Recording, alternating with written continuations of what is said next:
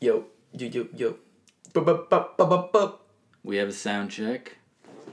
Hello? Is anybody listening? Probably not. It's just John. Welcome to the official second episode of. I think we're gonna call it for now the OG podcast with the OG. And with me today, we have our first guest. Hi guys, my name is David. I also play D and D with Theo, and uh, yeah, I, he really wanted me to do this podcast because guests are always fun. Yeah, I want to thank you for being on, mostly because initially he said that the only reason he would be on is if he beat me in a best of seven series of Chell, and I lost, and he was kind enough to come on anyways. So This is really just a gift to the the listeners, the the viewership. Yeah, uh, we got a lot of fan mail coming in requesting Dave on. Uh, yeah, yeah, you're definitely our most requested guest. I would I would say like it's probably because of my amazing D and D playstyle. Uh, yeah. How much experience I have as a DM. Certainly, yeah, just whomping me night after night, session after session. I actually think that I started playing D and D before you though. Like I was I was exposed to it back in high school actually. Who did you play with? Um, I used to play with a couple of guys that I went to high school with. Um, they were way more experienced than I was, and when I mean experienced, like they pretty much knew the handbook off by heart. Um, if you like just had a question about a monster, they could tell you like the exact stats. So it was always nice, I guess, having that person to go back to. Yeah. What was your character back then? Uh, actually, a barbarian. Really? Yeah, I used to use a barbarian um, and a paladin. I really used to like the melee characters. Never really experimented much with the magic because I was kind of intimidated, I guess, with the spell casting. Who was your first character? Uh, fuck, what was his name? I just know it was it was literally an orc and it was also a barbarian. Was he a bookie like Carl? No, he was like just like the stereotypical like barbarian who didn't know anything about manners or like how to act in public.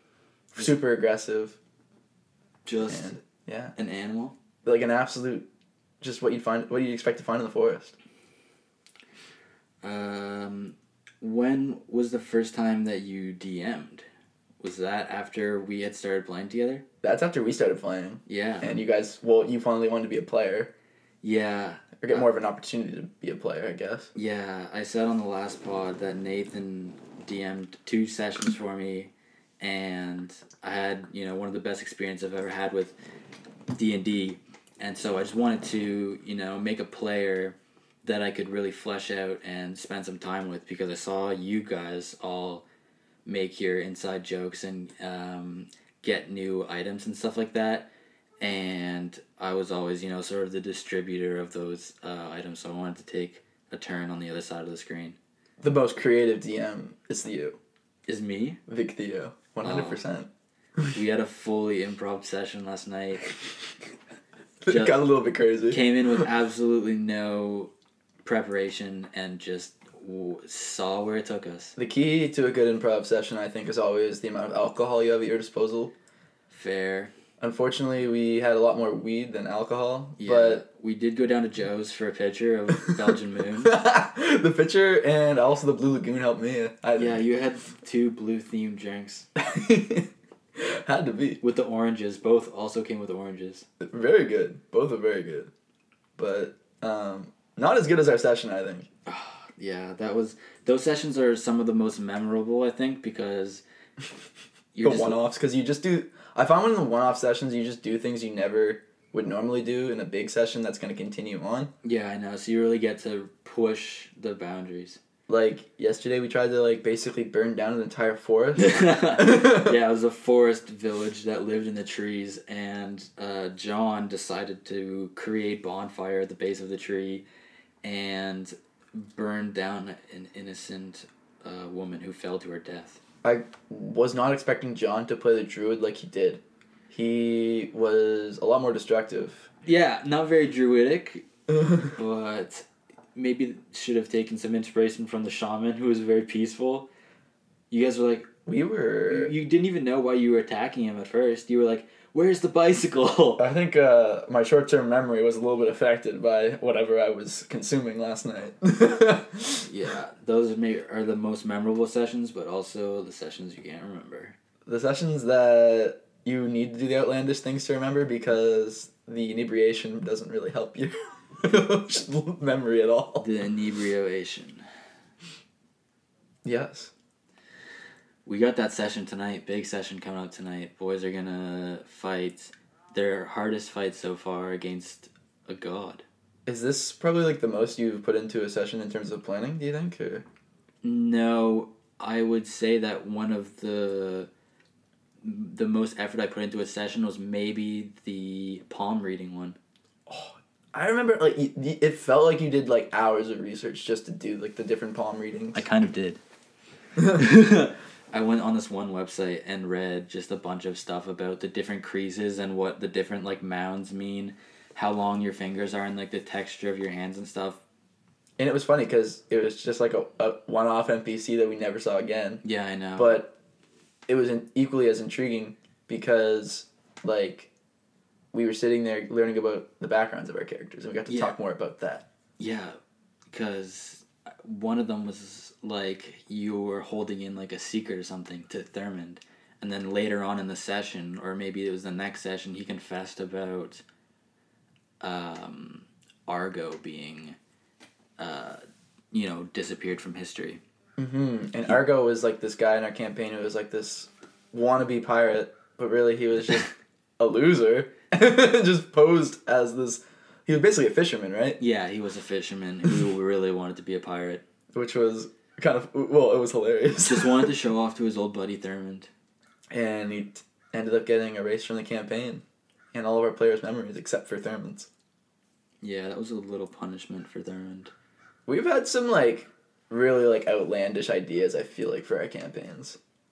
Some of them, some of them are crazier than others. Some of them are inspired from the DMs, but a lot of them are inspired from the players too, in the direction that they want to take the campaigns. Because one of the biggest things in our campaign is that Thurmond is the best chef in the world. Uh, true. Not only is he like a crazy monk, but he also just makes the best soup. He has a lot of different titles in that campaign. He's collecting titles for sure. Also has a lot of drip. Some really good fashion sense. He's got the pirate hat and the eye patch. He has a laser pistol, which is pretty cool. He also has a crown now. He's a king. Oh yeah, he doesn't wear the pirate hat, right? Because he gave it to Cranky. He did give it to our little monkey man in the party. Yeah, he is an actual monkey. That's not a. Yeah, let's, let's not let, us not get that edited out. Like, yeah, it's- I'm not trying to get canceled when someone listens to this in four years from now. Hey, hey, listen. We are. We all know what we were really talking about there. I'm not that kind of guy. Shout out to our day ones. Shout out to the day one listeners. Like you guys are what keeps the dream alive. Yeah, day ones is actually a tier on my GoFundMe. uh, I'm trying to hire an artist for the cover art. If you know anyone, We're still slacking though on the uh, John. music here. John's an artist. Is he? Yeah. I never knew that. He's like graphic design shit. John, if you're listening, um, why don't you come up with some art for us, please? Something with an O and a G. Yeah, I don't know if we're gonna actually go with that once this thing. If we're making art for the bish, she better have a serious name. It's got to have something that really is memorable. Something that we were trying to say the search engines will love. We could try to come up with a name right now on the podcast. Uh, I feel like it it would be organic like that. It would be like a just a Yeah, conversation then- would just pop up and it would have to stick. Yeah, well, we can just brainstorm. I think if I was to come up for with a name on the spot, it would not nearly be as good if I was just sitting back and planning like I normally do with my sessions. I was thinking of calling it in the den. The den. Yeah, like the drag, like a dragon den. Like you're in the den. You're you're about to. S- kind of like Dragon's Den, but that's already a thing. Maybe like if Dragon's Den wasn't a show about business, that would be a sick name for this podcast. I always love just the thought of fighting a dragon in D and D. So yeah, having a podcast also with that potential theme is dope. I remember Nathan's girlfriend wanted to be the dragon during our first dragon fight, and I was prepared to let her, and so I wrote out a bunch of advice for her on this like this doc, and I was gonna send it to her. And then I think Nathan messaged me and was like, you know what, it seems like this is a, a big role to fill, so maybe she'll just watch or something.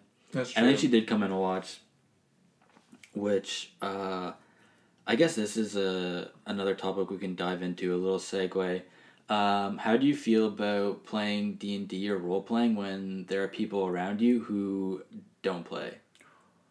Um, you have to be a patient person in that situation because like D and D really there is a lot of rules to it. Depending on the group that you're playing with, some people can be a lot more strict with those rules. Yeah. I personally am the kind of guy who would be open to new players. I don't mean new players. I mean like people who like let's say your parents were like in the next room and they're you know like listening to your role play and stuff. Do you do you not care about that or are you kind of like I don't want to fully commit to the voices and stuff because uh you know it might be a little bit embarrassing. It's it's something I'm kind of nervous about. I guess Yeah. I, I it kind of gives me some embarrassment. I shouldn't though. It, it's it's just be something like you fully embrace because that passion kind of seeps out. Yeah, you're the only person who's really you know get limiting yourself like that. So if you just uh, commit to it, then you can definitely have more fun with it instead of being shy and stuff like that. So yeah, living at my parents' house all summer definitely gave me some of that. Sometimes where I was like, whatever, like me and John are having a good time. Uh, we're just gonna commit to it, and uh, who cares if they hear me do like these stupid goblin voices or like, you must pay to pray. I remember um we we had a couple sessions there where you were DMing and your sisters would interrupt. How how does that? How do you deal with that? I guess like how do you deal with the derailment? Does it really bother you? Take like getting pulled out of the immersion. yeah. Um, sometimes it does take me out of because I'll be like on a roll or like saying something, and then you just have to be like, okay, where was I? And then you go through your page or whatever, and you have to find where you're like, okay, what initiative order were we at? Who just Oh, went? That's the worst when you forget who did what in combat. And you'd be like, oh wait, I already rolled that. That's what's on the table or whatever. I don't need to roll for this or something. I don't know. It does kind of pull you out a little bit. I also I don't think it's the end of the world, but that's why I think it would be sick to have like if like you, me, and uh, Nate and John always talks about coming up to Nova Scotia, like driving out here when the regulations are better.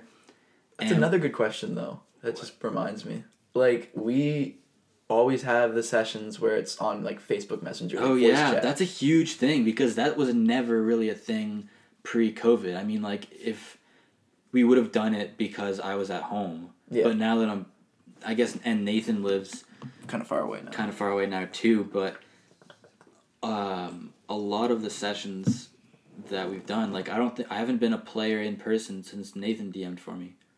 That's kind of crazy to think about. I know I haven't rolled like a nat twenty in front of someone and, or something. You know what I mean? It also kind of brings out the are you fudging the rolls or not, right? Which is a conversation I think that's important.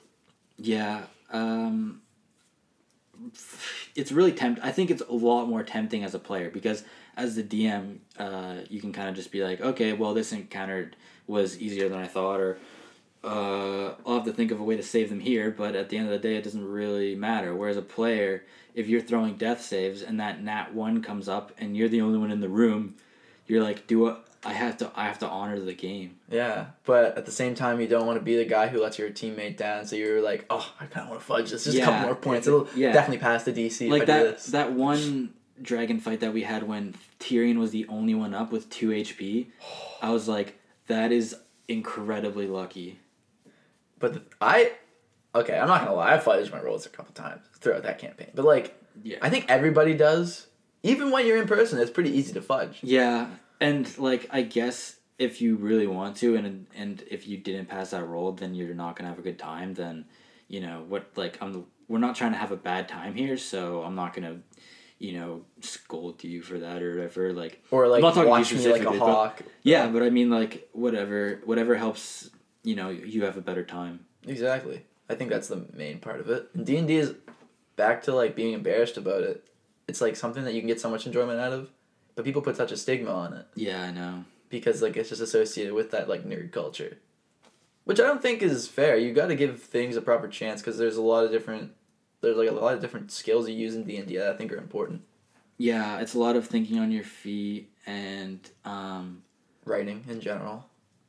yeah, like there's been a lot of research and writing that's gone on to the campaign that we're doing.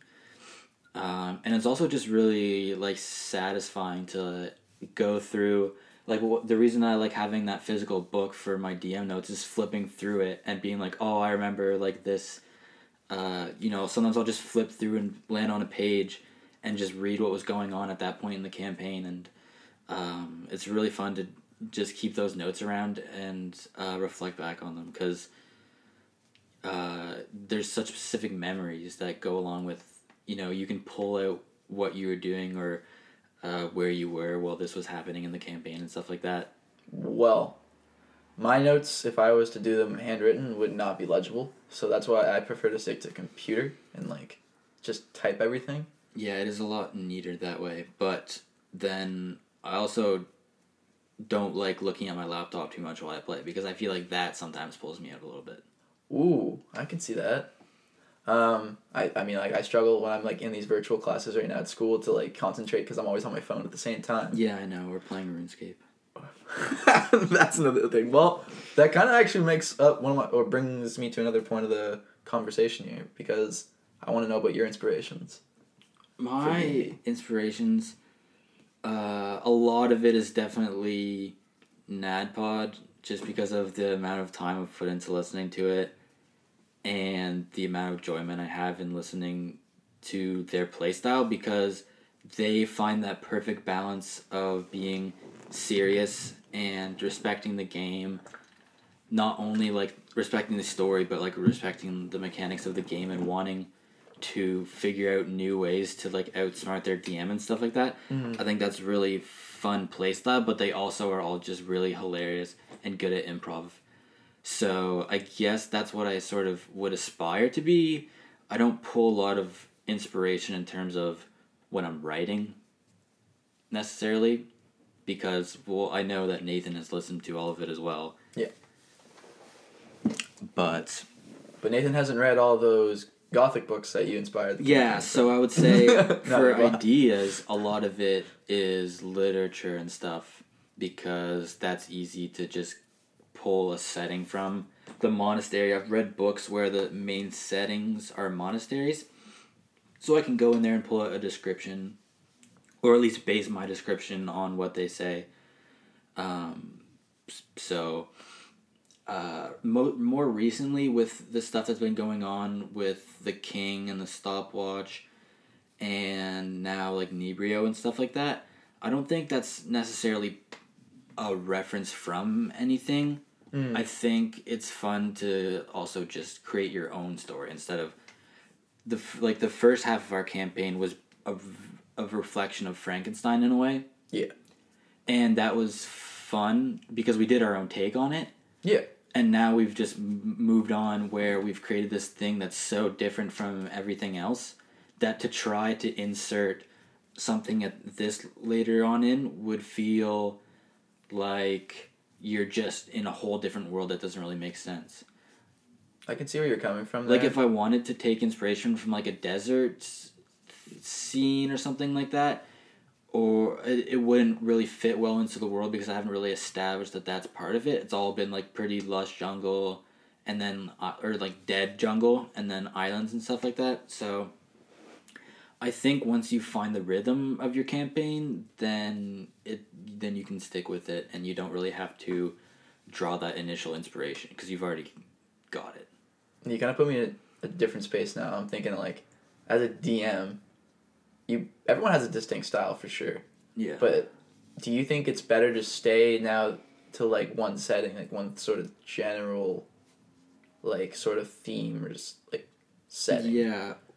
Um, I think it's nice to get little breaks in every once in a while. We had the islands where you guys got to hang out in some ice caves, and there was that bowl shaped island that was a unique setting that you can't really just have in the middle of a continent. So those are fun little breaks to take. I really think it depends on the scenarios, you know? Like I think the scenario that you want to craft can sometimes drastically change the setting. Because Yeah. that whole bowl shaped island, I feel like you thought about that flooding Oh yeah. and And it- immediately. Like that was the whole And scenario. I'm sure as soon as you guys pulled up to it, you're like, we're gonna have to go to the middle, and then it's gonna flood, and we're gonna have to get out of here. It's just so obvious, but Yeah, uh, You gotta deal with it. You still gotta think about it. Like you get one session, we pull up to this island, and we're like, oh fuck, a new island, and then you're like, well, it's actually shaped like a bowl. Yeah. And I mean, like you're sitting there in that moment, you're like, fuck, well, this is flood. probably what's gonna happen. But it's gonna f- get flushed like a toilet. the thing is, as a DM, you never know where the session's gonna go. I think you were talking about last pod. Like you shouldn't plan like two or three far. sessions ahead.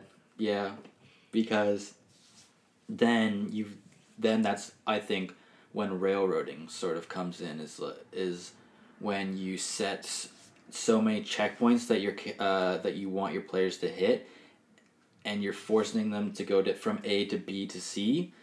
Then I think that's a little bit of what you get when people complain about railroading. and your players try to burn down a whole forest and kill everyone. Yeah. Whereas railroading isn't taking what happened last session and then planning ahead for what's going to happen and saying they're going to meet this person, this person is and this person is going to give them a quest. We'll see where it goes from there. hmm Because how else is it, we can do completely improv uh, sessions, but there's something not satisfying narratively about them. I um I really like to plan out though like different like species and stuff that I want to be like specific to my campaign. Like one of the things I did want to do in mine was like make every animal be able to speak like common, for example. Oh yeah. I I loved that circus scene that I set up for you guys. Yeah, that was really fun. that world you get to have, I think, in your world, there's a little bit more room for fun stuff because you didn't start it in a gothic setting where the trees are just hanging on and there's two weeks every year where it's just pitch black.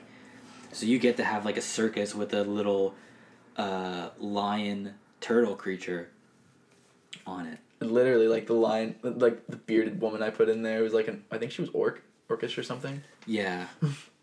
and there's they're both just they're just two different styles of campaigns.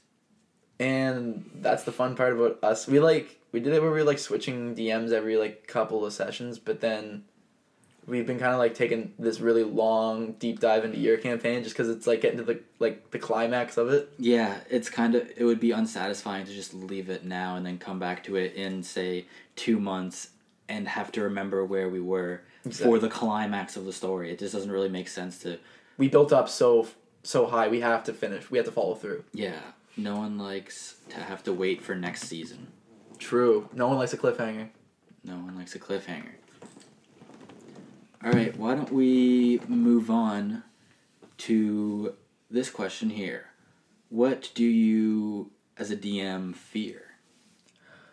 As a DM, I fear, and this is a big thing. I think you talked about last pod was um, just like, um, what am I trying to say here? Like when you get rules wrong, for example, and you feel like you're holding up your party. Yeah. For me, I'm someone that like I would like to have my notes always like near me because there's a lot of rules in D and D, and I feel like my brain I just forget a lot of things Yeah. especially like when you're in combat for example and like you forget exactly what happens when someone's like incapacitated for example Yeah, I always keep up the conditions sheet because that's something that comes up so often. There's so many uh, very. There's like one for incapa- incapacitation, there's one for being prone, there's one for being paralyzed.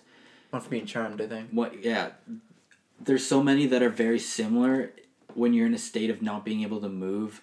Sometimes you're conscious, sometimes you're not. What can you do when you're conscious? What f- saving throws do you automatically fail? true So if you you get to these very specific scenarios where you're casting, you know, charm person on someone who is paralyzed, do they automatically fail or do they still have a chance to throw?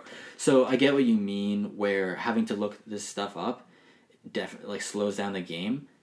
i think that's also just like a human thing like you just don't want to look stupid in front of people right like it's Yeah. just an innate sort of feeling you get but at the same time you shouldn't be scared because like you you only get more experience by having that like opportunity come up Yeah, it's so much to expect your DM to just memorize th- every single condition and But it comes with time. Like you will, like you'll end up knowing like oh like these sort for example like for my sorcerer like I now I know like the best spells to use for scenarios yeah. and how to use like counter spell. Yeah. Well, there's a lot. The spells is a whole other thing as a DM because your players can throw some bullshit at you, and you have to completely understand how that spell works because you got spells coming at you from maybe a warlock, you got ranger spells coming at you, you got you know some sorcery bullshit coming at you, you got sorcery points coming at you. I honestly think that being any sort of spellcaster is so much more interesting than just using straight melee. I was finding yesterday when I was using my barbarian, I was just like sitting there like, man, like I'm so like one dimensional. Yeah, I get what you mean. And it's not that. I think there are fun flavors of the fighter. I think Monk is a fun Fun melee. Sort Yeah. Where you get to use stuff like ki points. mm-hmm. There are certain little attributes that different races have, I guess, in D and D. Like um, relentless endurance is pretty sick for the barbarians. Yeah. Um, the orcs just in general are pretty tough too. Half orcs as, as well. Mm-hmm. Um, what's some of your fears that you have as a DM? Uh, I don't know if this is a fear, maybe more of a concern, is finding the balance. And I think it comes up mostly because I'm preparing a huge encounter, is knowing whether or not death should be on the table.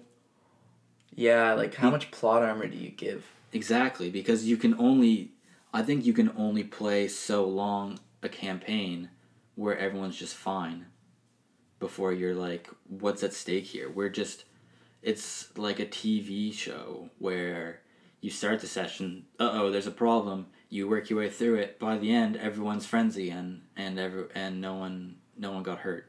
Yeah, like I remember there's so many seasons of like Game of Thrones where you're just like Jon Snow should have died there, or Jaime Lannister should have drowned because he's wearing full armor and Mhm. he just was in a huge body of water. There's no way he's Yeah. gonna swim up.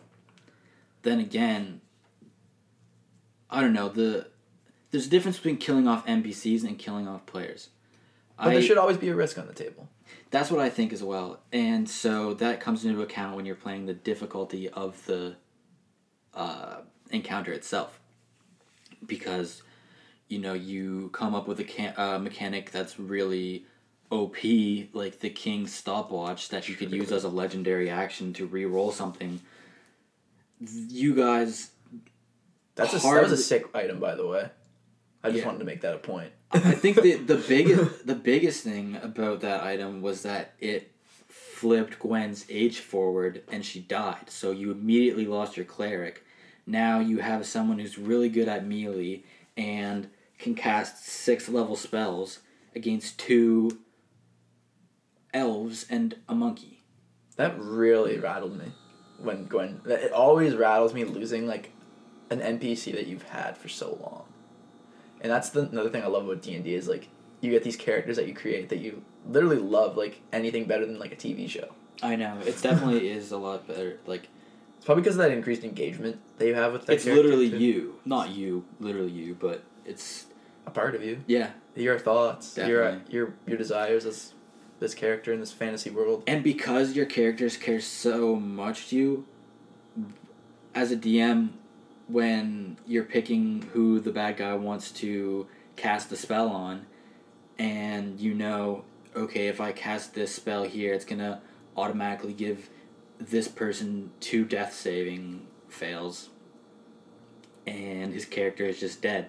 This character he's been using since April, who we've spent so much time with, is just dead. And uh, see you next time. Bring a new character. We'll try to fit him in. Maybe it'll ruin the campaign. Maybe it won't. Maybe it'll completely shift the campaign. Exactly. And now this new character doesn't have as much investment in the story. Yeah. They're just trying to get to know everyone. It's like, come on, we we're trying to we're trying to fight this god, and you're you know just getting to know us. You know that seems like unsatisfying a little bit. I think as players sometimes though, you got to realize that your DM is trying to make this difficult.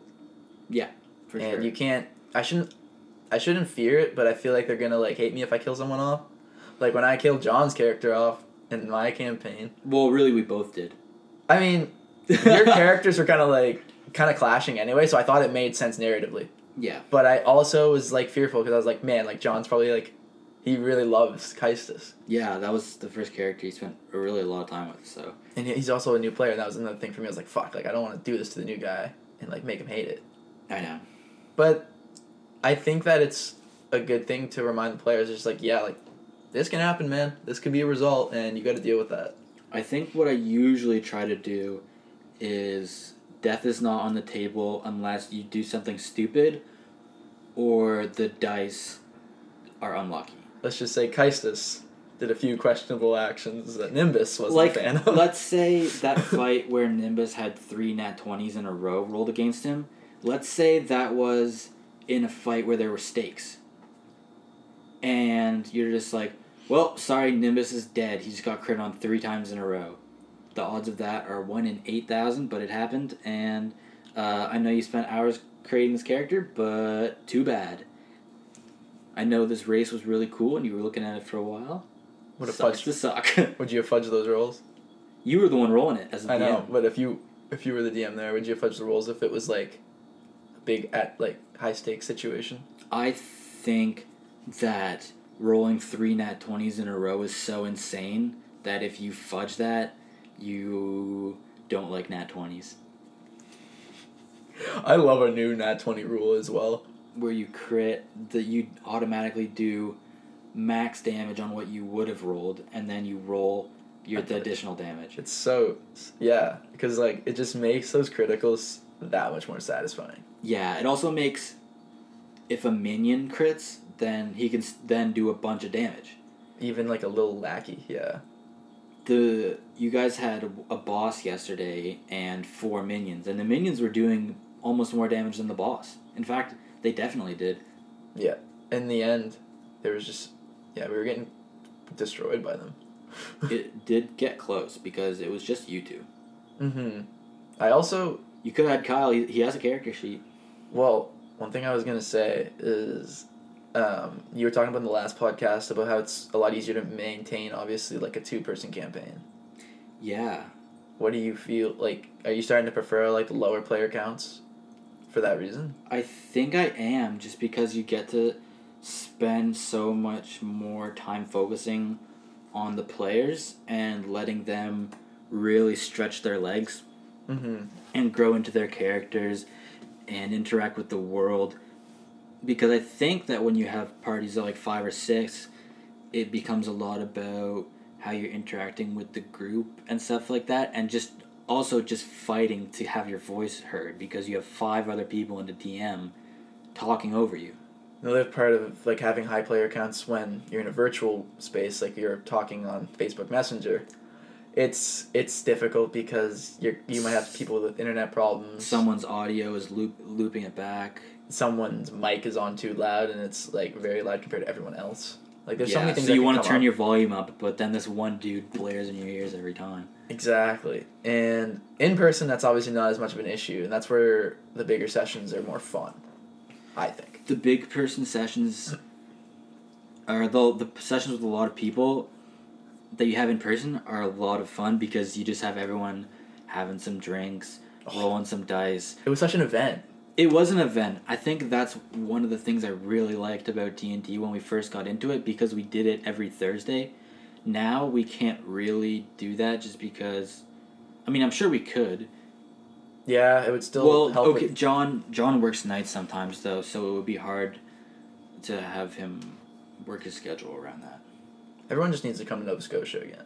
Yeah, everyone just needs to quit their jobs and play D and D every Thursday night. I think that's the best possible outcome here. Yeah, why don't we all just do that?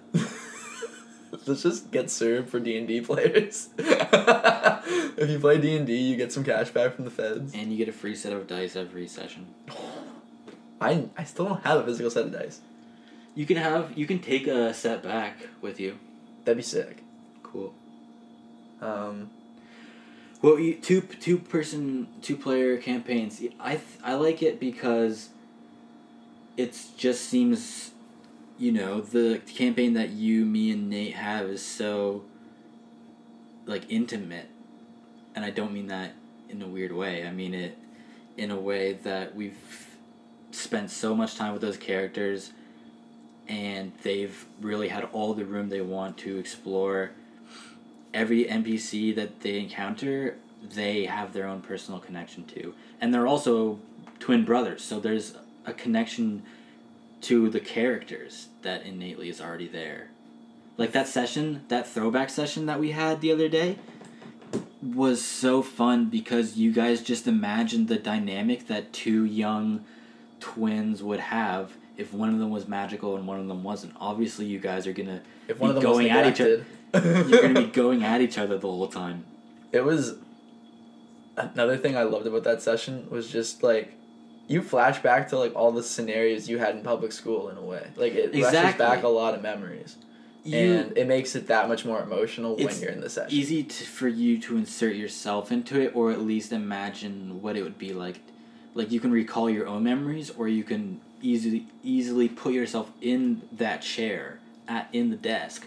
The Get teacher into the method acting of it the all. teacher's going around to you trying to get you to cast a cantrip and the only one you know how to cast is control water and you just instantly know how it feels to be in a classroom and not know what's going on and feel like everyone else is just getting it Um, that session was hilarious. We put me and Nate pulled off so many pranks in class. i know yeah you guys you guys just instantly hopped into the roles of just two rowdy brothers who cause a lot of chaos for their teacher Who are probably too smart for their own good. Probably yes, because they're being played by twenty-two year olds. You guys kept swearing in class. It's like this is a classroom. You guys are fourteen years old. We do not swear at each other. Honestly, like it was so it was so fun just to act in that and role play. That was that was why I really think we should have just a full on campaign as high school. That's the other thing is that playing people who are like 14, 15, 16 is so funny because you can have them be like, I want to pull out my flask. And it's like, oh, you can't drink. All the adults around you are just gonna start adulting, and you just get to be a little rebel child. And that's, it's so funny to have the kid just be like, yeah, like Slash. I don't know how he old, how old he was, but he was just chain smoking the whole time, and I don't think anyone ever did question it. But it's so funny for just a kid to be smoking. There's so many times that we just like were trolling Nathan because like he would have just what was it like the foreskin jokes we would make? Oh my god, we rolled to see how big his dick was, I think, and he rolled a nat one. But he's a halfling. He didn't re-roll it. He's lucky. Oh my god, Nathan! Dude. If you're listening to this, re-roll your dick size. You're a halfling. you gotta re-roll the ones. Oh my god. the missed the missed opportunity. We'll have to put something in the chat about it. One hundred percent. Oh. I um, I kind of want to go back to that campaign, especially if we could play it in person, Yeah, if we got all the boys together. You know. Could be possible if. I don't Nathan think any guy- of those guys are going to listen to this, so I think I can say that if Nathan is coming down to Nova Scotia, we're definitely doing a session of uh, Westeria. the classic West. As Area. much as I would love to get back together with those guys, the sessions that we have in that campaign are just too wild to have a session where Andrew's just fucking around the whole time.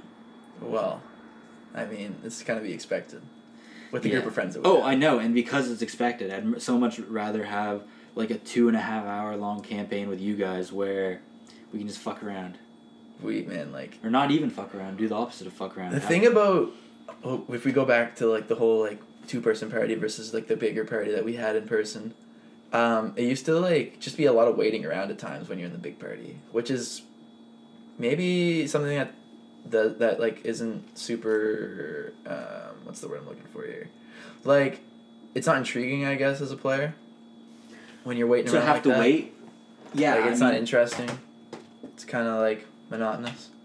if you're gonna be the hero of a story, it takes away from it a little bit if there's five other heroes.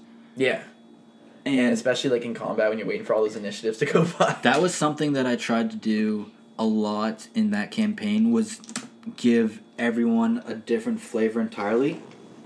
Like I remember in the last session of that campaign when you after you guys had defeated the big boss I did a line for each of them. I was like, Carl, the orc who was kicked out of his tribe, is now one of the smartest and strongest warriors in all the land. Then you had uh, Slash, who went from having no last name to a band of good friends and a really cool rat. and then there was who else was uh there was the dwarf Tor Torum Torm. Torum went from being a slave at the beginning to the king of Phandalin. It was funny because I remember you guys kept making this like a running joke that like it was orcs that put Tormund in slavery, Yeah. and I was like the only orc in the party. Yeah, and someone someone else maybe it was Mitch's character that he made had had a rough history with orcs or something. Oh, Nathan just texted. He said 8 to 9:30 for the session. Ooh, Uh, we got a big boss fight coming, ladies and gentlemen. Let's just say it's gonna be. It's probably gonna freak me out a bit I just texted Nathan, "Can you call? Maybe he'll come on the podcast as a guest. as a surprise guest." We need a phone. We are on the pod. This guy needs to phone in. This guy does need to phone in. Um, the D and D pod is gonna be a staple. I think You think it's gonna be a staple? it's gonna be something that I feel like D and D is gonna get more and more popular. Yeah, it's definitely becoming more and more a part of my life to the point where I would. Hold on, Nathan. What's he saying? He said, I said, can you call? We were on the pod. He said driving, and I said, so yes. So yes, We are not hands free advocating. driving. We are not advocating for being on the phone and driving. We are advocating for hands-free driving. So yes, he says nope. All right, good call. Well, you know, sometimes we can't get the guests on that we really desire, but we're we're working towards it. Someday, someday we'll get Nathan on here. Someday we'll get the people from NADDPOD on the podcast with us. I think they're actually slotted in for next week. Oh, oh, well. Yeah, I hope we gonna- have a good set of questions They're them. gonna. They've been quarantining for the past thirteen days. We gotta respect the rules of COVID, guys. Yeah. Always Quarantine. wear your mask while you have a sesh. Yes, if you are having a sesh with strangers. Down at the Wolfville pub. That's what we should do. Is do a session at a pub, At the anvil. Not at the Anvil. if we went to like upstairs in the lib pub or something and just did a session there i mean we wouldn't be any louder or more obnoxious than if we were just having a conversation. And they definitely wouldn't be like oh you can't roll the dice on the table in here. Be like why the fuck not? Would you just start speaking in random like accents while you were there for i don't do too many crazy accents i don't think. I, I have some silly ones but it's not like every uh, session there's one character who has an Irish accent, one character who has like a Texas accent, one character who speaks like Droop. I'm just thinking like there's so many times where I'm like fearful that I can't keep this accent going. Like I'll get like one line off. I'm like, fuck, I gotta maintain this. I get know? that a lot too when I'll be speaking with Nebrio or something. I'll start off and I'll be like, You are going to release me from the trap at the top of the tower. and then at the end, he's like, Yeah, and uh, so I'll see you up there. starts talking in a super casual voice. Yeah, it's just me trying to explain something. It's like, well, no, he hooked up the portal to the thing where you hold up the sky, and uh, it's just me trying to struggle to explain it and just completely breaking out of the voice. Mm-hmm. You really, yeah, you just gotta really get into the characters. I find when you're doing those, like accents and whatnot. That's like that's why I like Kyle so much. Is that's such an easy voice for me to do that I don't have to hesitate to improv with him. I can just improv like it's my own voice. yeah. So it's so much easier. Also, characters with when that have a little catchphrase, and he's like, "Whoa, bogus! Bogus man. That's that's radical, bro." We gotta get that surfer vibe Kyle back. I instantly killed him yesterday. It would be fun to play someone like that who wasn't an idiot. who was just a genuinely good guy. Yeah, it's like, here, do you need help crossing the street? I think Kyle had some potential. Let me help you with your groceries. I need to help this old lady across. I think you dropped this. Yesterday we made so many Skyrim references and just like just video like video game noises from like Minecraft. yeah, because I think what happened was someone like shot an arrow from the forest at the at the target at the assassinate at the assassinee, if that's a word. The assassinator and the assassinee. I don't know if that's a word, but I know what you're talking You know what I mean? He looked up for a while and then did one of those. Oh, must have been the wind. the classic horrible sneaking fucking engine that they had in Skyrim. Someone just gets sniped beside them. Like, what? Who's there? Literally like arrows sticking into their skull. Ah, must be those rats. Yeah, Could have sworn I heard something. uh, that was one thing I used to always hate. It kind of like broke the realism in the sneaking aspect, but I don't know. It's a video game. Yeah. The sneaking, definitely way too OP in that game. It is very easy to be a sneaking warrior. The stealth archer. Stealth archer every time. I love the slow motion zoom in on that. We're getting a little off topic, but I love the slow mo archery where you can just track them down and let go the arrow, Oh, and then it goes into the slow mo arrow shooting cam? in. Yeah, I loved when they added they added a lot of different animations actually in Skyrim when one update and there's like different kill cams for like spell damage or like arrows and also spell just ones are kind of ridiculous because they always just like fly away. there, there's some fucked physics in those games. But um, yeah, we are getting a little off topic here from the D and D, but that is one of my huge inspirations. Is Skyrim? Skyrim, one hundred percent. Um, especially with just like, I guess how um, NPCs sort of like walk and talk around to people. I think the biggest inspiration that I would pull from something like Skyrim is how to set up a town. Yeah, When I'm thinking of a town that I walk into in Skyrim, there's so many buildings that you can go in, and there's something interesting in every single building. And that's something that's really difficult to do as a DM, obviously, because you don't have a whole team of people, and it's not your day job to come up with subplots for every single little NPC that you run into. Mhm. But something that you can pull is okay, well, there's a person over here that sells armor, there's a blacksmith, there's someone who sells jewelry, there's someone who does. I think the Blood Hunters I pulled from Skyrim. Um, one thing I struggle with as a DM, sometimes like knowing how much detail to put into like, a, like, a room for example. Yeah, Or, how much do your specs- players care? Yeah, like how much do they really care about this one side character here? Like, you know what I mean? If I'm gonna spend 15 minutes setting up this uh, scene, they better be interested in it. In my first session, I always want to put a lot of detail into pretty well everything. Yeah, it's good in the primary sessions to really give that world building, and then after a while, you're just like, okay, let's just get into it. I want to thwack some stuff. I want to. I want to get into combat. I want to like show off my character. I love starting new campaigns and making new characters, but I think what I like so much more is, hold on, I just had the hiccups, is really getting into a character and having those inside jokes and those f- flashback moments, and telling each other your backstories and having that woven into the story. I'll never forget when you brought up Father Nalium and did that voice for the first time. I never got it more of a kick out of something than maybe like the high school Oh, sesh. that was so funny. I don't even some the thing about making NPCs that your players love is that you never expect it to happen. No, you like some, and then you have some characters who will play out that like the way they interact with an NPC you would have never predicted. Yeah, like I had two NPCs in the one bar. One of them was Azos. One of them was uh, Dallas. Mm-hmm. You didn't really end up liking either of them.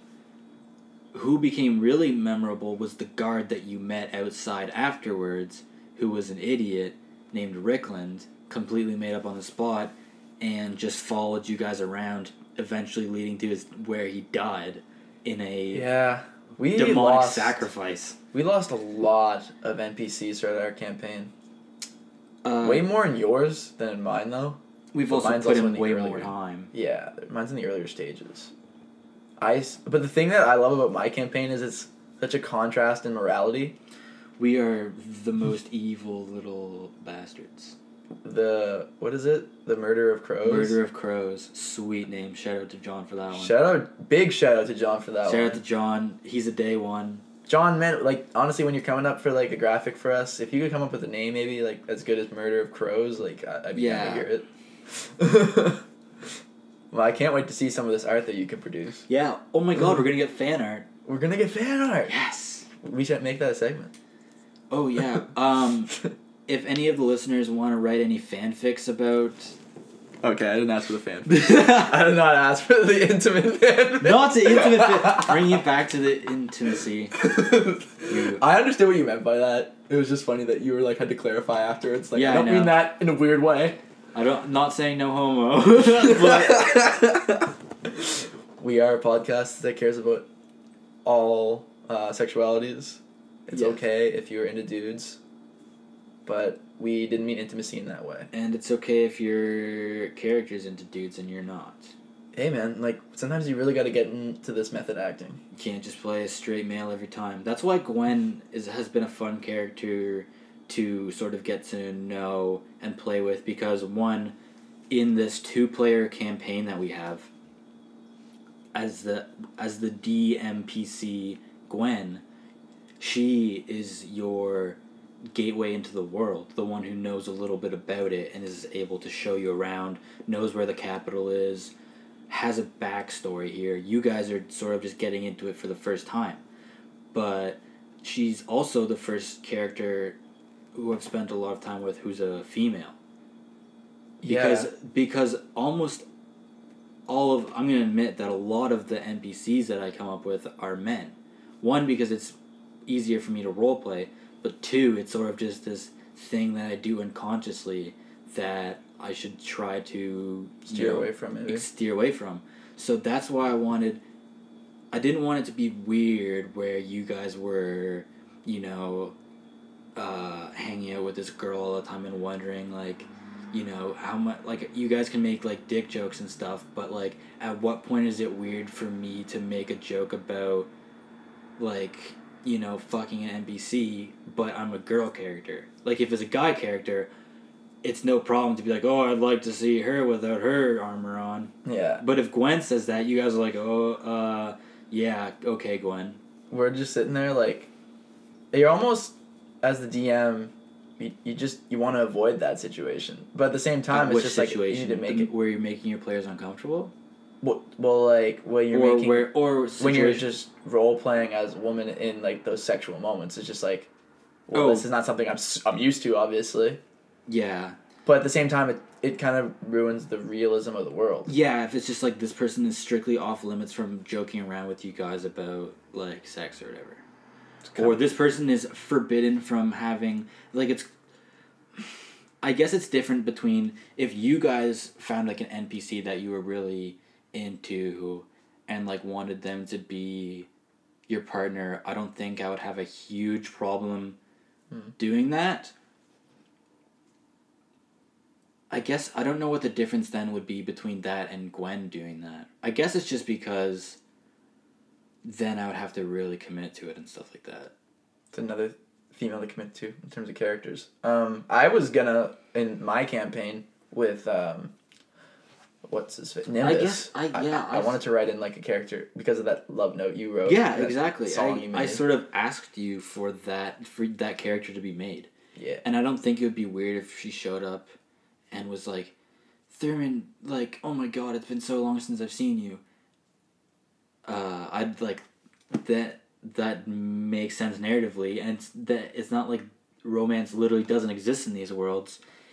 Uh, and it can be a lot of fun to give that fulfilling feeling to your characters sometimes because otherwise they're just you know like Harlow. They're just robots. That's not a slight to Harlow. Shout out to Harlow. Harlow was actually one of my favorite characters. Harlow is a really interesting character because he doesn't know who he is, and he his whole arc is finding that out, and he has these little flashbacks. It's kind of like it's budding into something that's gonna be one of the most difficult encounters, I'd imagine. You think so?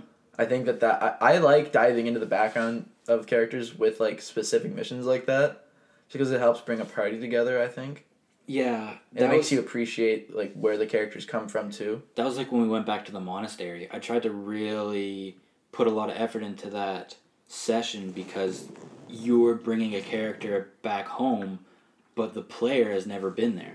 So you have to really make it feel like this character has a sense of belonging here mm-hmm. without the player feeling like they're alienated. So you want to include a lot of description, but you want to lay it out so that your character is able to pick it up easily. I see what you're saying. We definitely that was one of the sessions that I love the most. Was the was one of the ones at the monastery? Yeah. It's just like it was genuinely like frightening because It was just so dark. it was and dark. Nebrio was involved. Oh, that one in the monastery. Or you meant you meant the earlier one? I the meant the early, one. the one he first came back and went into his room and Oh. stuff. But I know the one that you're talking about when you guys talked to Nebrio in the basement. Yeah. That was a little bit improv, or at least wasn't the initial use for the room. I sort of. There's something that I like to do is set up these little plots that your players can reach out and interact with, and if they don't, you have this hidden doorway that no one is allowed to go in that later you can if you need a place for your bad guy to be held oh there's this secret door that you guys neglected to interact with back here. Or um, on the map that i sent you guys of westeria that i made awfully in paint it was a valiant effort, man. it was a valiant effort i did put too much time in it for it to be very good the, the paint, the Microsoft Paint skills were definitely in full force for that one, but yeah, I was definitely sweated that one out. But I left a couple towns on there that you guys hadn't been to as like you know, if I only put the towns you guys had been to, that pretty much neglects the possibility of anything else coming from it. True. Um, the one uh, town that Argo said he got his fishing gear from Oh. is a town is a town that Gwen is from, I think. oh, what's her, the race of people we called them? Githyanki. That's such a. Did you come up with that name? No, it's actually it's a thing. It's an actual thing in the, Yeah. the lore. Yeah, it is the the I don't know if their memories all working together as one over all generations is a thing. I think they have some sort of hive mind with the people who are alive, Damn. but they don't have that ancestral pullback. I, that was something that I came up with because I wanted her to have a short lifespan for whatever reason. I just thought it would be cool to have a race that just like dies in their prime Oh yeah. and I wanted to make that not as like a curse, but like a trade. So she has this power to look back through all her ancestors, but all her ancestors only ever lived to thirty four years old or whatever. It reminds me so much of like Assassin's Creed and how the lore in that game works with like memories, because like you, in a way, are made up of all these generations previous in your family. Mm-hmm. So it'd be kind of cool if we could unlock that part of our brain. It's just like imagine you can remember all those memories that they experienced. That's sort of like what elves do when they trance. Like a couple times Yeah. I brought up in the campaign that what elves do when they trance in their first hundred years, I think, of life, is they're recalling adventures from their past lives. Mm-hmm. and they're like reliving them and those trances sort of fade in intensity as they get older and so they start to adventure to fill the void That they they have left there now because yeah because the they're not getting those trances anymore That's sad. it is kind of sad but it also is just like carpe, Gives them diem- purpose. carpe diem True. I suppose. but yeah Um, playing with the idea I, th- I like how elves aren't just like how it is in tolkien where they can literally just live forever Yeah. That Because- kind of that kind of is cheese. This is a, a problem that I think comes up in a lot of campaigns and comes up in a lot of forums that I've seen is how you grapple with certain races aging so differently. I suppose it really does depend though how long the campaign goes on for. Yeah, it does. But I mean, it's just weird that like you can have a human who's like 19 years old and is pretty much, you know, has already done his coming of age stuff and he's like, you know, a young man and you have an elf who's like 80 years old and is still kind of like a little bit childish. But I mean, like that's just another part of D and D that's awesome. Is just like there's so much creativity when it comes to characters, and there's so many options Yeah. there. And on the other end of the scale, you have, you know, let's say you have an elf who lives for 500 years. Let's say, you know, it's a druid who lives for, uh, you get like timeless body or something. It's called something different, maybe. Anyways, you basically live for like 10 times your normal age. So they live for like 5,000 years if they're like a level 20 druid or level 17 druid or something like that. It's like Yoda shit. Exactly. But the the thing that comes with that is if you are friends with you grow up in like you're an elf in an all human society, Mm-hmm. people around you are just gonna be dying all the time and you're just gonna be outliving them. We have had some amazing like emotional moments in terms of people like dying in our campaign, man. Uh like who? I think the one that really got to me was like learning about Gwen and just like the way that she ended up dying with her family. not dying with. Or like Yeah. her family died in her dream. Yeah. In that dream that we had. yeah. And We like saw that. Yeah, I mean that makes sense because um, she, you know, according to her family tradition, she should have a kid by now. Mm-hmm. And so, but because if she doesn't have a kid soon, then she's gonna die.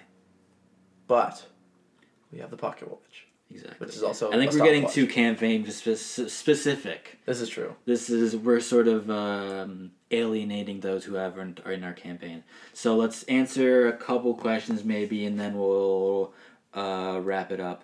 Nathan said he wants to play between eight and nine thirty. So are you staying down or are you heading back? I think we both know the answer to that one. Yeah, boy. uh, we'll have to figure out what we want to do for dinner. This is true. But It is Thanksgiving, and we are getting off topic again. did Nate Let's- ask any questions? No, I didn't ask him for questions because he was driving. Damn it, Nate. Well, we can turn to some of our questions that we had for ourselves. See if there's one topic that we had that you want to answer, and then I'll. John sent us a lot of questions that I'll go through. So, um, you start talking about one of the topics that you want to talk about, and then I'll read these. Oh, okay. Um, what about our favorite kind of encounters? Encounters in bars. Encounters in bar. Talk about how you set up an encounter in a bar. Um, I think when I I think I always use the bar encounters, especially like when you're starting off a campaign, just because everyone's like it's it's there. It's it's a social setting, and like, for example, you can have someone start off coming into a bar and then stabbing you in the back because they think you're someone else, and it just completely derails and takes you to a social situation that you never thought was gonna occur. I, yeah, the bars are also a good place to sit down with the NPC across the table and just you know go. Uh, what makes you tick? what makes you but also like you you can just have such variety in a bar like it's not going to be like just like a bunch of humans in there you know like it's Yeah. going to be it's a town with a lot of different life forms it's not and that's the like i was saying like that's the best part about d&d um in terms of my favorite social encounters uh, i really wish i was better at it but i love the puzzles aspect of d&d and i wish i could You guys are gonna have a pu- couple puzzles more. tonight. Actually, maybe just one. like when we had the puzzle when we were in the college first Oh, the door of politeness. The Door of Politeness was a really good one. That one was a lot of fun because you guys were really getting not angry, but you were really getting worked up about it. Yeah. And that's the best when you're in a game like Skyrim, you're trying to figure out the puzzle and you just can't get it, and you're like, I'm gonna fucking get this, and you can't just look it up in the No. walkthrough because it's all on the DM. It's all in the DM's mind. We don't have the walkthrough, the Theo Geeson. Yeah. um, Like the podcast is where I sort of explain the mechanics. the real workings inside this big brain. The biggest brain on the pod. Ooh!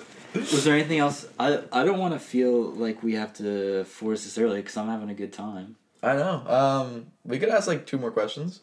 Uh, John sent us a bunch of questions, so why don't we why don't we turn there? Okay. Um, this is a, this is a quick one. Let's do let's do a lightning round. Okay. What is the best class you've played and why? Oh, that's a really good question. That's from John. Thank you, John. Really good question, John. I think if I was to answer this really quickly in a lightning round, I'd probably have to say sorcerer, but that's kind of biased because I've had so much time with it and I've Right. got to explore it at a really high level. Mm-hmm. If I'm giving a better, cooler answer, it would probably be the class that everyone hates to have. in- Rogue. I used a rogue uh, ranger in a one shot very recently, and like I didn't love the like I didn't we didn't get to role play that much because it was quick, but the combat scenarios and doing so much sneak attack damage is just you feel like a badass. Oh yeah, like creating a character around just doing a lot of damage is a lot of fun. I think that that's a very this isn't like to knock this style of play, but I think and of I fall into this as well. But creating OP characters who want to do a fuck ton of damage is a very new D and D angle to come at it. I think, whereas the more like experienced angle is like, okay, I'm gonna be spending the next X amount of months with this character. Let's build something that's gonna be really fun and unique for me to play.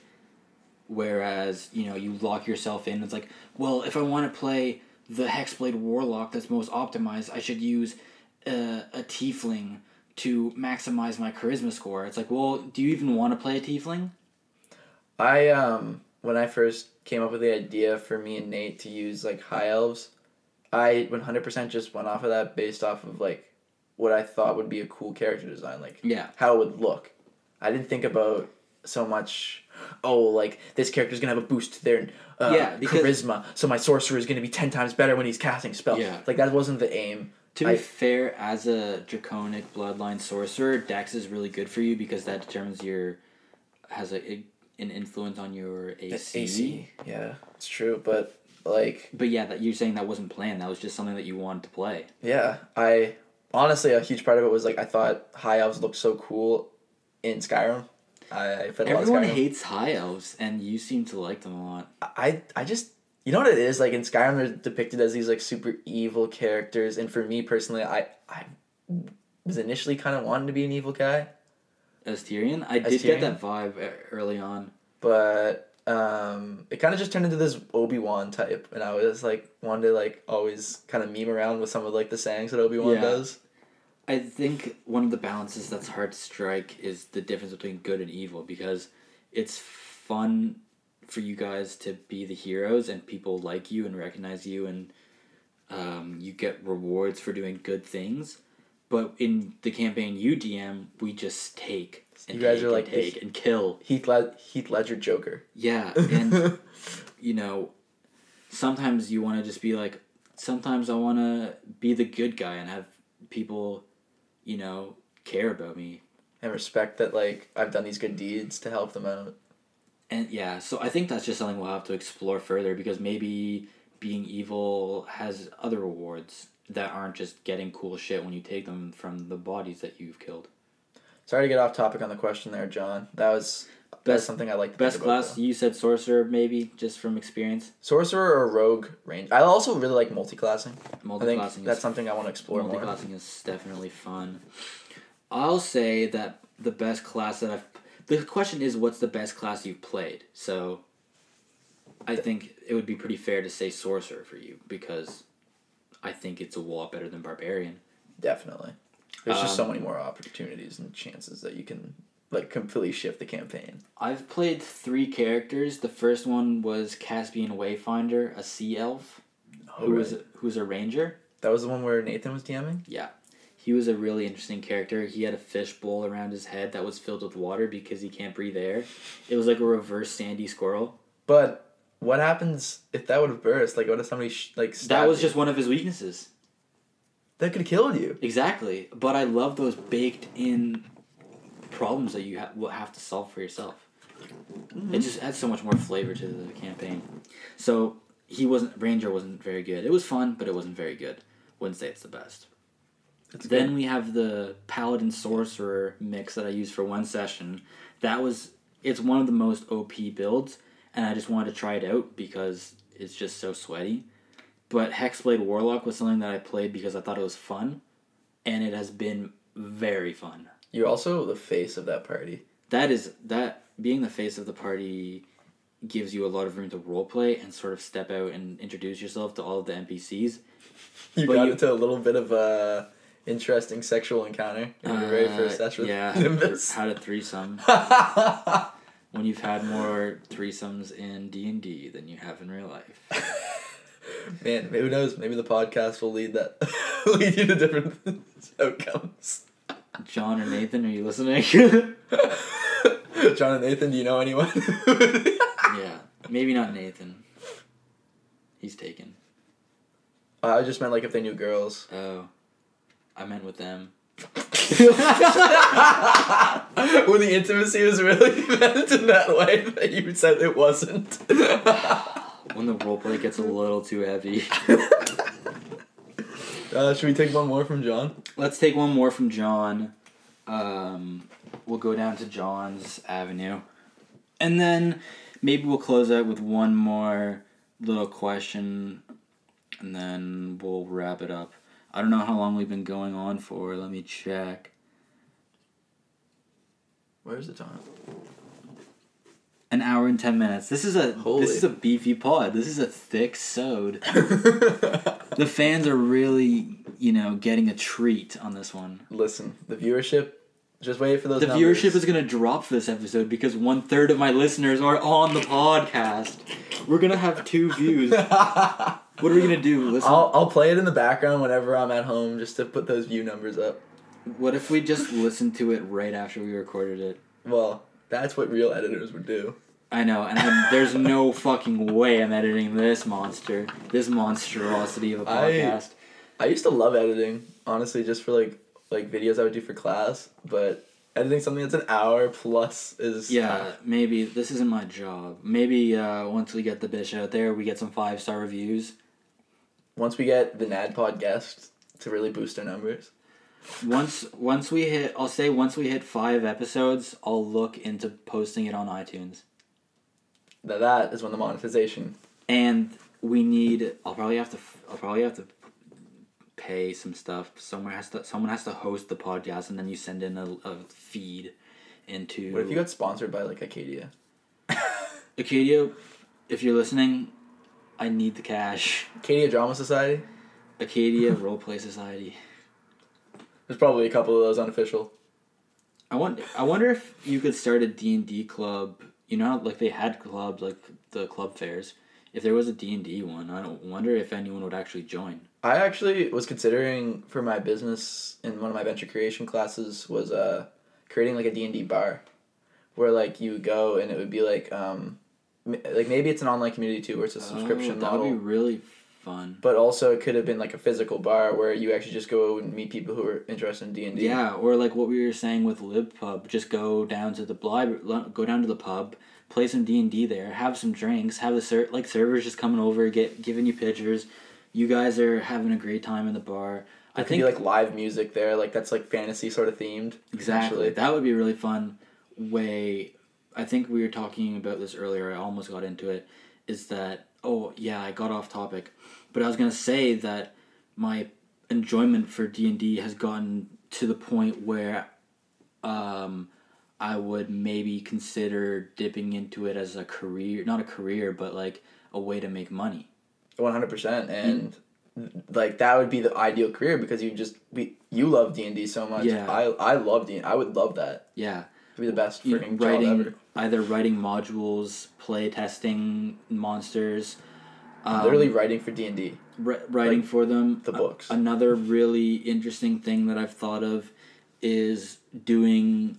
Um, you know how I did my um, my thesis on second person narration, taking that to the next step, and You focusing bind, you strictly. that thing. It's over there. Did you see it? Yeah, man, it looks really nice, clean as fuck. Did you like see the actual physical copy or just the picture? I just saw the picture, but Okay, we'll look at it after. but fo- uh, taking writing a paper focusing on the second person narration aspect of role playing games, because whenever I'm writing for my sessions, it always starts with you guys walk into the tower and immediately the lights go out. You aren't even able to see the hand in front of your face. Oh, everything is everything is you. And that's what i mean we won't get too far into this because this is not a literary theory podcast. But that's what second person narration essentially is is that is that inserting yourself in the in the narrative, and I think that one of the reasons that D and D is so popular is because of its second person choose your own adventure style. Yeah. And We love I love those books as kids. exactly, and the the appeal is a little bit of the same thing where you're you have this agency, air quotes agency, where you get to choose your own adventure, and that's. But hey, that's just a theory. That's an illusion. That's why I a use air literary device theory. That's why I use the air quotes. Um, why don't we get into one more question? Let's get gritty on one more question. Okay, give me, give me one of John's. Okay. This one's a, let me let me read one of these beefy ones. We can decide if we want to do it. As a DM, if one of your players have a good idea for a character or a monster that would be interesting for the campaign, would you help him get it work or let him figure it out on his own? Well, I like this question because I feel like it's something I don't do enough, and it's ask my players for like ideas that they want to see. Uh, you should always ask, I think, for feedback from your players. Like that's Yeah. a huge like well of information that you could potentially get for your campaign. Yeah, because it's. I sometimes feel maybe this is just because I've DM so much and not played so much, but I feel the role of the DM is to be the caterer, is to be the person who uh, takes the responsibility, not a burden necessarily, but takes it on themselves, and it's their job to make sure everyone else is having fun. Not that they're not having fun at the same time, but it's their job to make sure everyone's having fun Yeah, and the and it's not i'll clarify quickly because this is controversial if it's only on the dm but the players you know it's not like if you um, it's not on the players a little bit to have fun like they also need to pull their weight in terms of creativity. You mean? yeah it's not like all on the dm it's like if the dm is doing a bad job then it's impossible to have fun or something like that I don't. Oh, that's an interesting topic though. if you have a shit dm Yeah, I think we probably will have to say that because this is going. This is dragging out. Not gonna lie. let's get let's, like, okay let's try to get back to the question here Yeah. f- helping your players. Yeah. Anyways, what I was saying is, it's your job as a DM to make sure your players are having fun, and if they want an item or like I saw this really cool item that's in Unearthed Arcana that's coming out, or um, do you think that I could Modify um, this instead maybe? of instead of a magic yeah modify this or I want to play this race but I really like this trait from this other uh, race. That's Um, something that I think as a DM you should always try to help your players do because uh, rule of cool, man. Like Yeah. it's it's like if it sounds cool and in- in your head you're like this could work in my campaign. It's not going to derail anything I had planned. Then why not help that person? Exactly, and that's kind of why I wanted you guys to multi-class freely a little bit. Is just try out other classes and stuff like that, and not be penalized for it. So to this question, I would say, as a DM, if your players has a good idea for a character, uh, absolutely help them work that into the campaign, Ask them for what kind of scenarios they want to see too. and also make sure to thank your DMs. Make sure to yeah give them give them their give them a gift. Give them, bring them a beer on the session. Bring them the case of beer that they asked for. Yeah. but um, also bring up some beers when you're having that session because it makes it that much more fun. uh, I don't think the liquor store is open, is it? Because I don't think we're gonna be getting beers for this session. We might be a little bit pressed for that, but we have some Kush. We do have some Kush. Let's hit one more lightning round question, and then we'll wrap it up. All right.